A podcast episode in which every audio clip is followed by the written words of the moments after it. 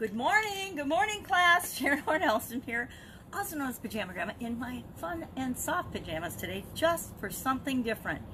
Today's idiom is ring a bell. How can you use ring a bell, or how can you ring a bell to supersize and grow your business? This expression, of course, has been around since the early 1900s, and it's because bells remind us to do all kinds of things, right? There's the doorbell, reminds us to open the door. The telephone rings and reminds us to answer the phone and communicate with somebody. The dinner bell, we used to have a dinner bell when I was growing up. We had a dinner bell that my mom would go out and ring. It was on our back porch or one of our side, actually the side porch. And she would go and she would ring this dinner bell and you could hear it all around. We lived out in the country, but you could hear it to a couple of the neighbors' houses. That's how far it went. But it reminded us, hey, it's time to come home and eat dinner and spend some time with the family. Uh, we have the school bell, which that's kind of a school bell from Charlie Brown, right? Little school bell to remind us to come to class and that class is about to start. We have bells on our toasters and bells on our washers and our dryers and our microwaves. I'm really guilty of the microwave bell. I throw in a cup of coffee to reheat it and then I forget about it and then, you know, half an hour later I might hear the bell ringing again and go reheat my coffee again. But bells are used to trigger or remind us of something. They're used to because they have a familiar sound. They're used, they're a very effective trigger. Bells are a super effective trigger. That's why we have all the notifications on our phones, right? To remind us to do things. Uh, they stir, you know, a vague memory of something, or the, the idiom also means to recall something or to call something to mind, right? To remind us of something. So when we hear a bell, we can actually use bells on ourselves, triggers on ourselves to grow and build our business. And we can use triggers and bells and whistles to better serve our customers, right? If we can find something that they can relate to, that they're familiar with, that will trigger their memory and their attachment to us, they're more likely to remember us when they need our products or services, right? So we can set reminders for ourselves to improve our lives, to improve the lives of the people that work with us and our employees, to just remind us to do certain things on certain frequencies.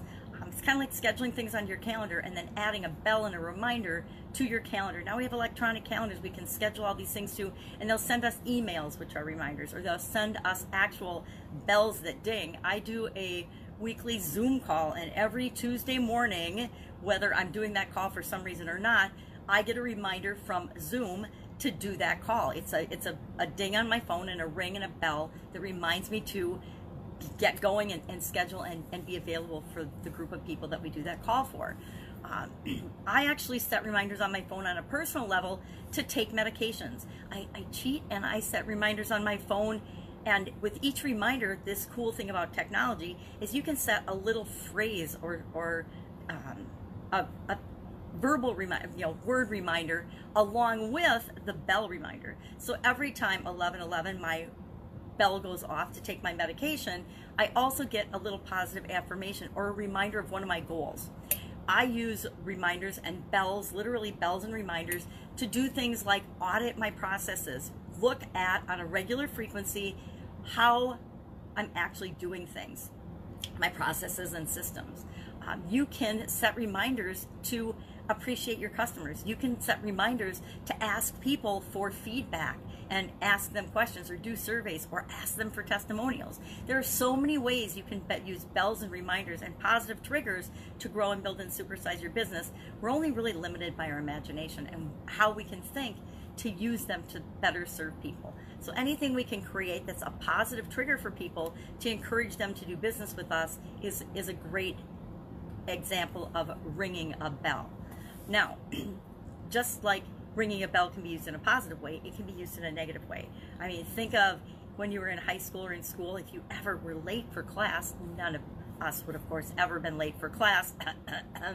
but that bell would go off, and you immediately get that, that tightness in your stomach saying, oh my God, I'm late for class. So that that same bell that can be a positive trigger can also be a negative trigger. So as we're planning out how we're going to interact and serve our customers better, we want to make sure that we're building in triggers that make them feel good.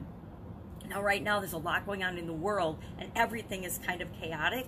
So we want to be careful um, that we're providing solutions for people, and we're really focusing on the solutions and how we can help them to make their life right now better and easier. And those of us with businesses that do that, that make that shift to and serving them better, we will be fine.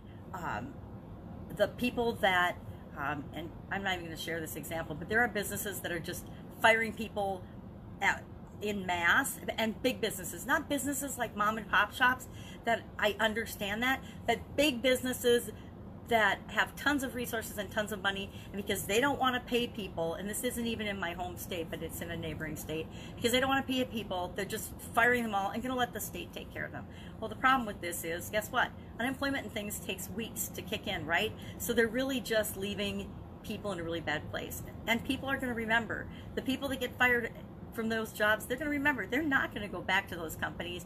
And guess what? The people that hear about it aren't going to shop at those companies, right? At least I know I'm not going to. Anyway, that's an aside. Go out, ring a bell, have an absolutely amazing day. If there's an idiom you want me to cover, hit me up in the comments below.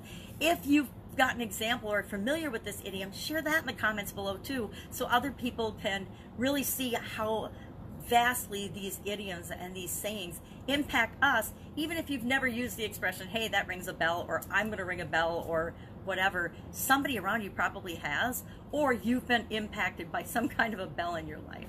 All right, have an amazing day. If I can help you anyway, ask in the comments below. Otherwise, I will be with you tomorrow. Bye.